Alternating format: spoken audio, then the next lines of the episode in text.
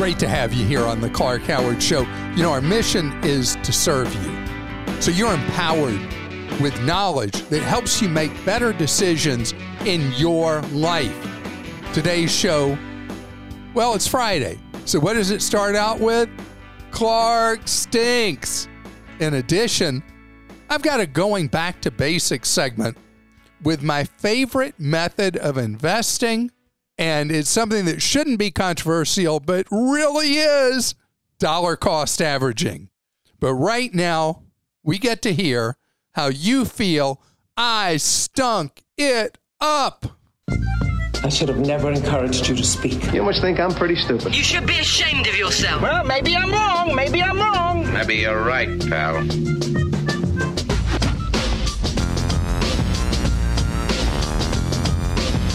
Those of you who watch our video version of the podcast, you just missed Christa dancing to the tune. That wasn't good dancing. That All was right. that was fine dancing. Nobody ever wants to see me dancing. ever. ever.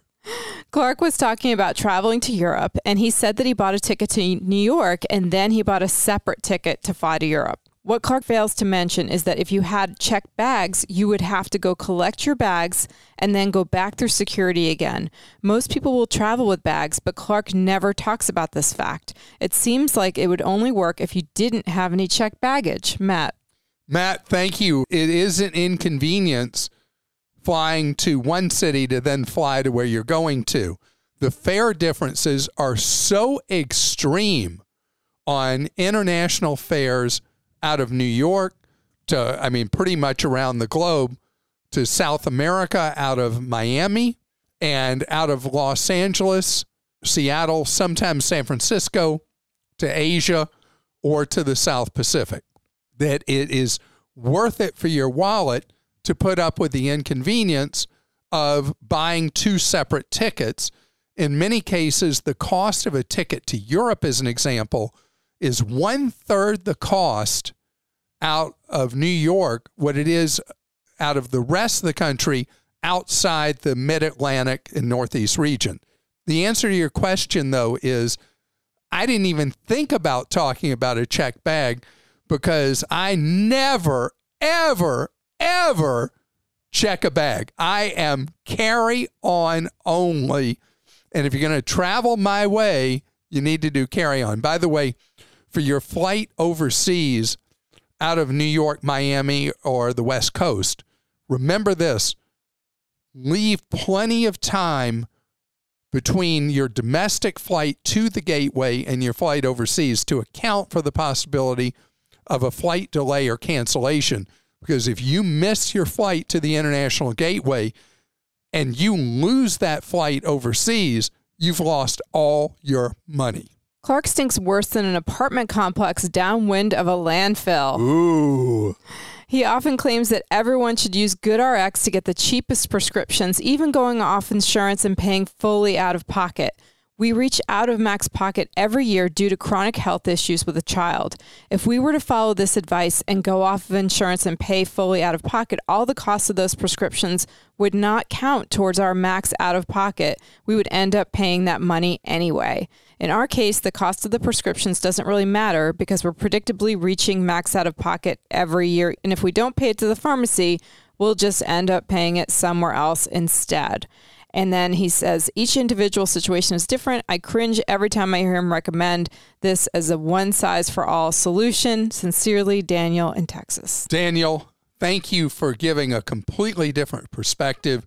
You bring up a very valid point for someone who has chronic health issues. You're right, I think very linearly. I talk about, well, this is how much they rip you off, blah, blah, blah. And you point out a situation where what I've said does not apply. And I appreciate you widening the explanation of how to save money on prescription drugs. I'm a big fan of Clark, but you missed the mark with your response about Temu and child labor. Ultimately, you focused on the cost and not the ethical issue. You even said that you would need to use the site more to see if there's a benefit.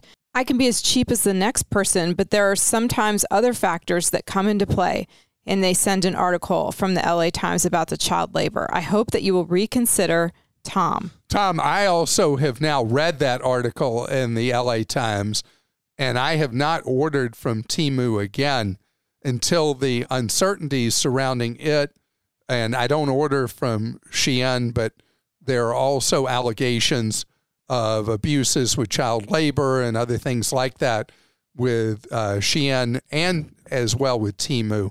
So I've never ordered because I don't care about fashion, Shein. And I've stopped ordering from Temu after I ordered three times from them. The other thing with Temu is they will text you 3,000 times a day. Oh my goodness. They are marketers to a fault. It is a hassle factor to the max.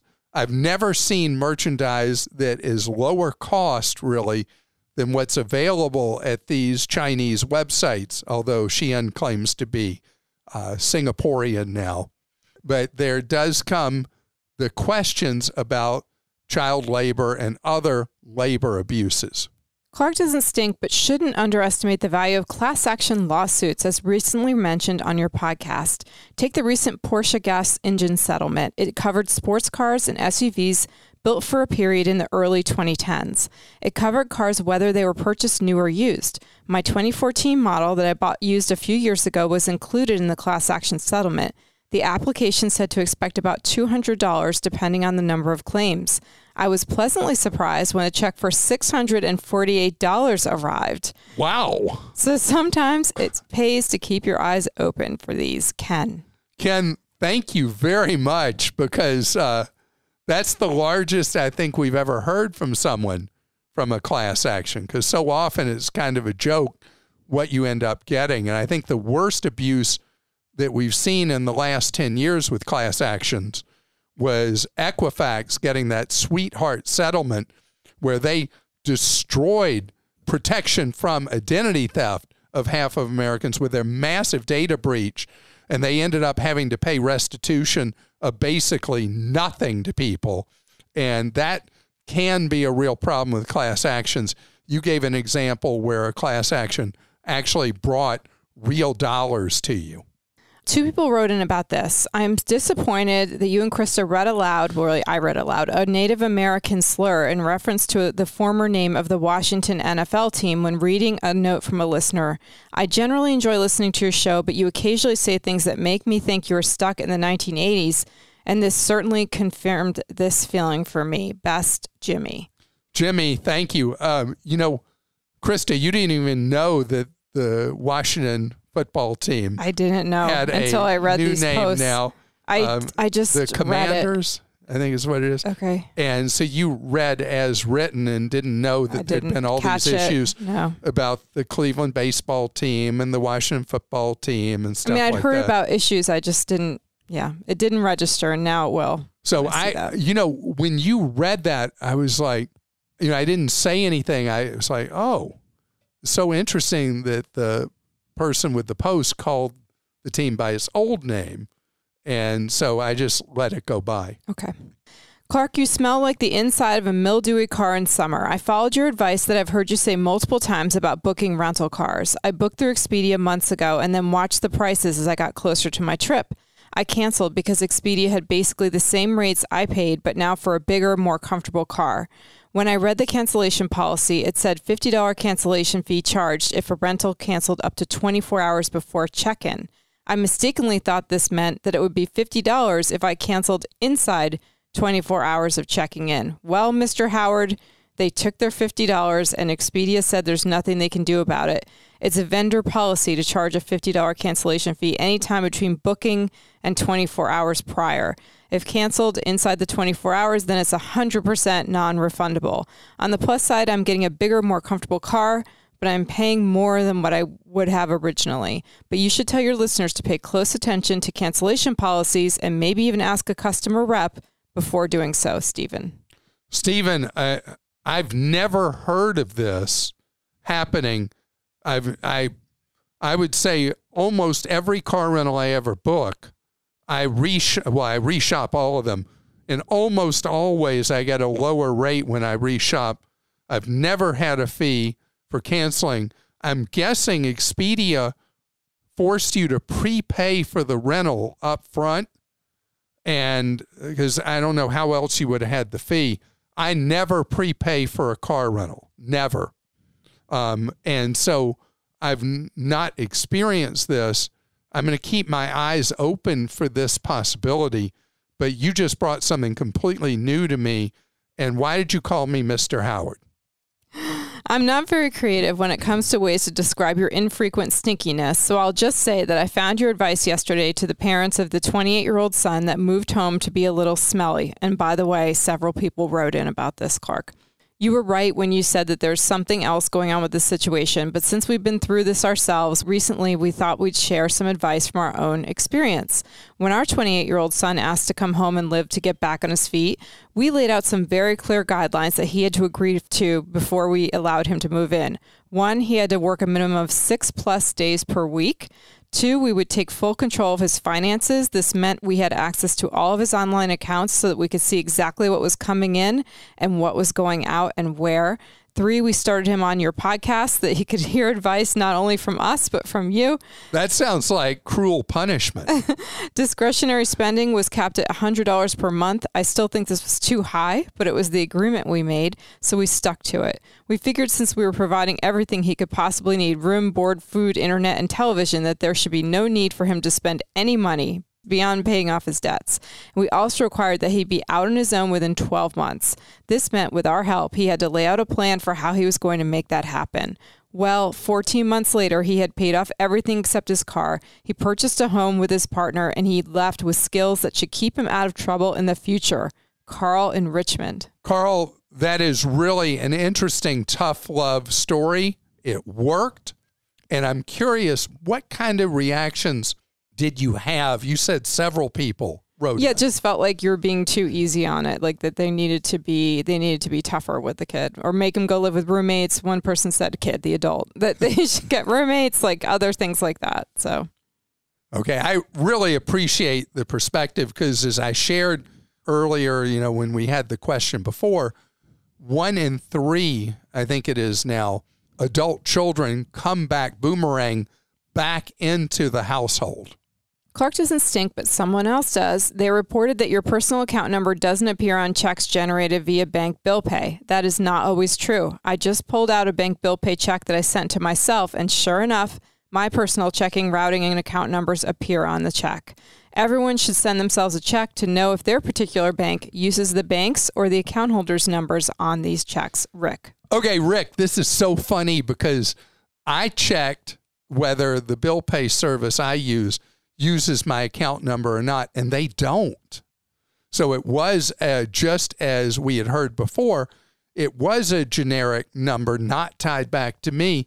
So you're right, Rick. It depends completely on the bill pay service you use and the financial institution you use, whether the numbers at the bottom of that check could cause you uh, the the theft problem of money of your account or not.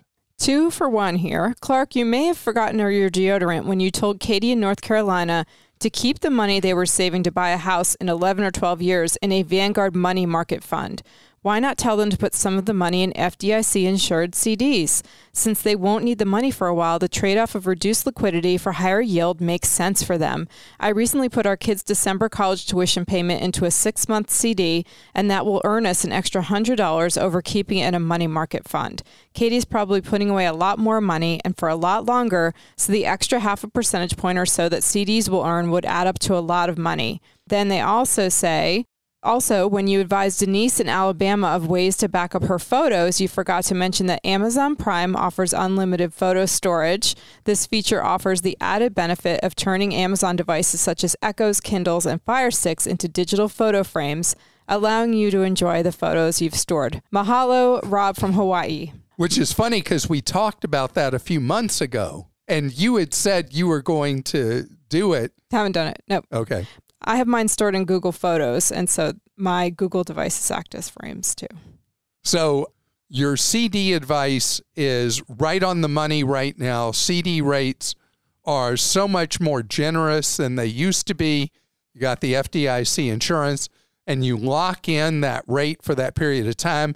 I love CD ladders because we don't know exactly when interest rates are going to move down.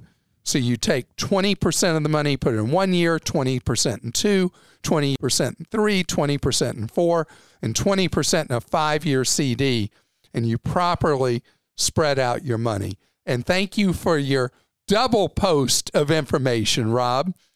And uh, I appreciate everybody who posts on Clark Stinks. You have no idea how helpful it is to widen my horizons and have me look at things from a different perspective. And at times where you think I'm just plain dumb, to let me know that too. It's so valuable. And coming straight ahead, we're going to talk about something that I am a strong believer in that a lot of people in the financial media say that I'm all wet about dollar cost averaging. Dollar cost averaging. It's been a friend of mine for, well, my whole adult life. Not really a friend, but it's something that I have believed in for as long as I learned about investing. By today's standards, I guess I started late. I opened my first IRA when I was 19. I have been a big believer in steady as you go. It's it's how my whole mentality works. I am somebody who believes that one step at a time is how successful habits are built and with money as well. Now there's story after story and post after post and video after video about why people who believe in dollar cost averaging are just idiots. Okay, so, first, the most basic what is dollar cost averaging? The idea is that you put in a set amount of money into an investment month after month after month. So, if you're doing a Roth IRA and you set it up where you're putting in so much money every month, you're dollar cost averaging. When you do a 401k at work, you are automatically dollar cost averaging because money is going in each pay period or each month into the fund or funds you select in that 401k. It means in the short term, investments in markets, stock markets, bond markets, whatever, they go up and down, up and down like an ocean wave. And a lot of people freak out from the downs and so it changes their behavior and they say, it's not safe for me to have my money in here. So the idea of dollar cost averaging is that there's actually a benefit to you in pay cycles and months where the market goes down because in those months, your same dollars buy you more shares in what you're buying.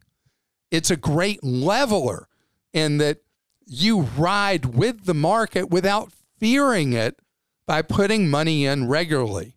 Because what I worry about is the psychology that takes over people in investing. That if you think about money coming in in a big chunk, money coming out in a big chunk, you often will make an emotional decision and choose, oh, I got to get out now and wait till it's safe again.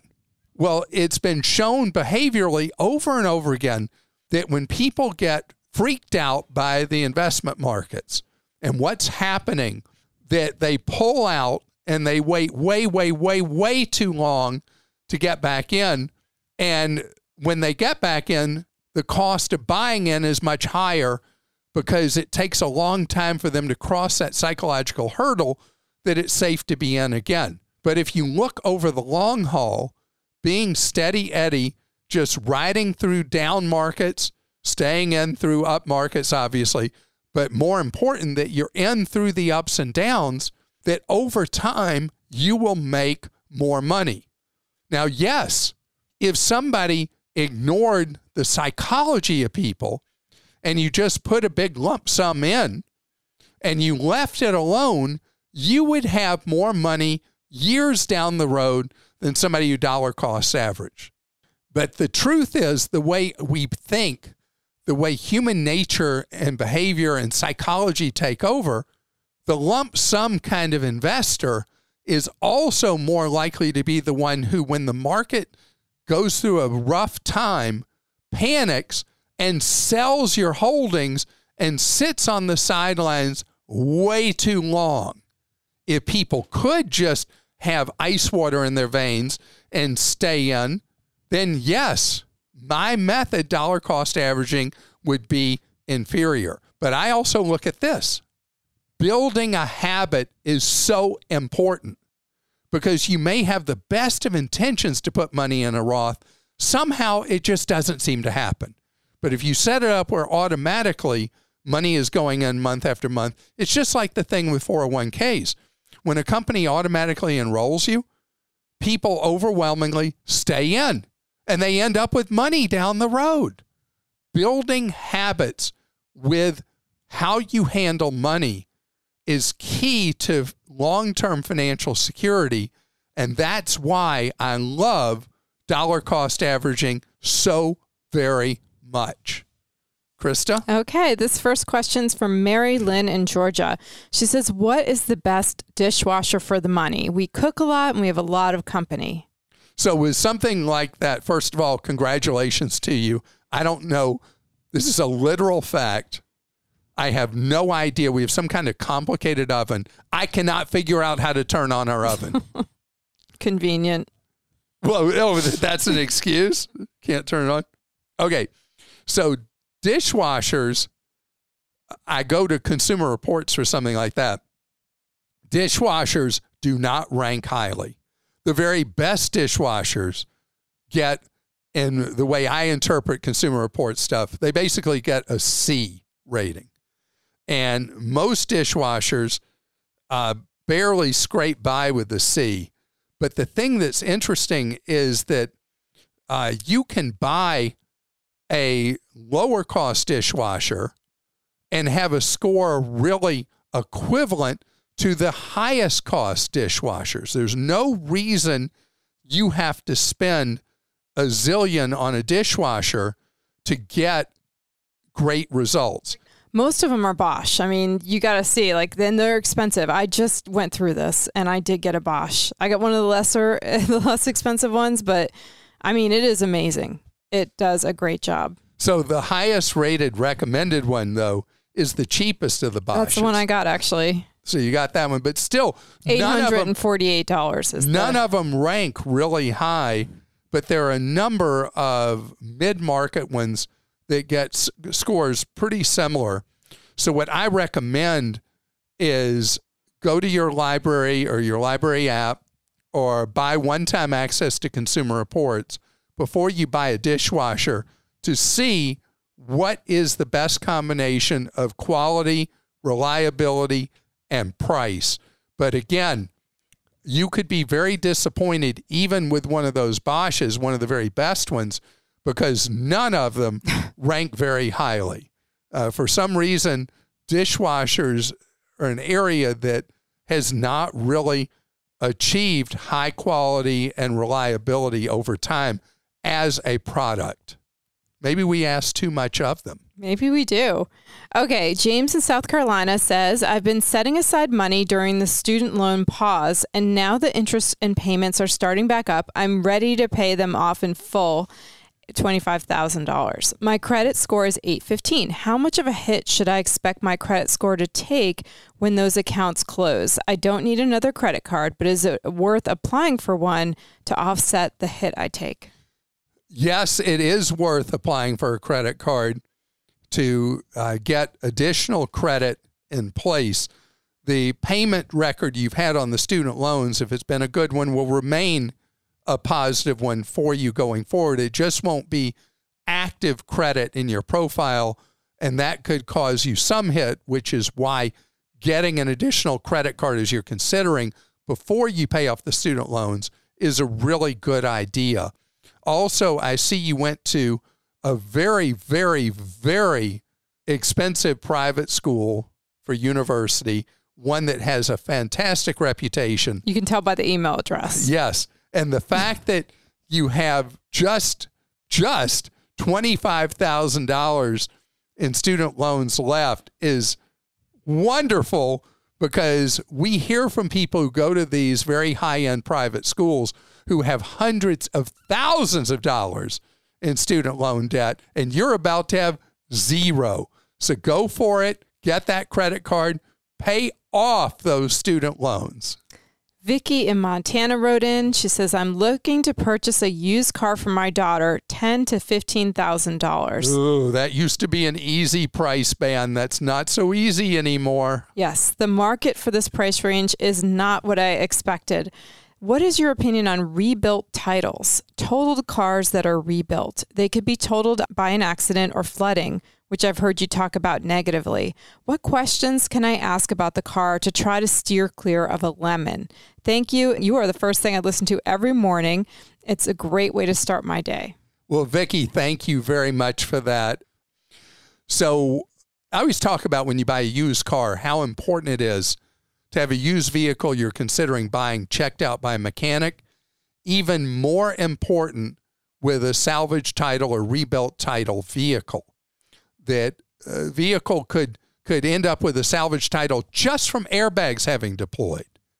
Or it could have been because the vehicles had major, major structural impact from an accident that you don't see as an individual consumer after the vehicle's been rebuilt.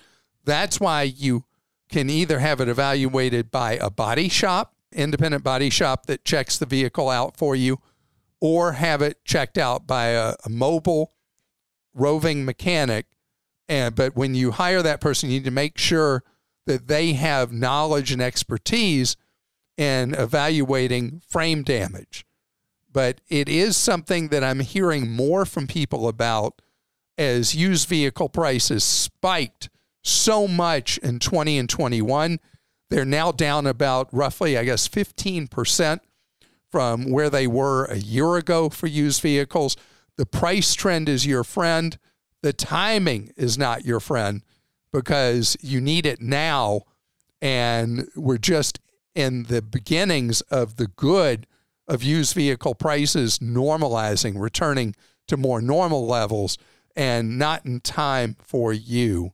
So, one other thing you can consider I don't know your personal situation, your family situation, how old your vehicle is.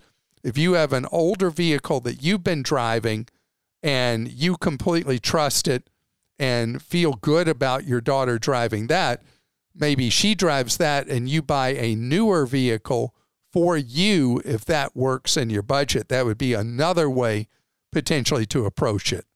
And I want you to know as you go into this weekend, I hope you have an absolutely wonderful weekend. And if you're at a point in your life that it feels like you keep getting punched in the mouth and you keep getting knocked to the canvas, my late father would talk over and over again about how life is 99 rounds. And we're really tested only by the down rounds not the good rounds. Know that just because you've had a tough round doesn't mean that the next one's not going to be a good one. So you put that mouthpiece back in, you get back up, and you go to that next round of life because, yeah, now may be tough, but you have no idea what kind of joy and opportunity could be ahead for you or someone you love. Have a great day.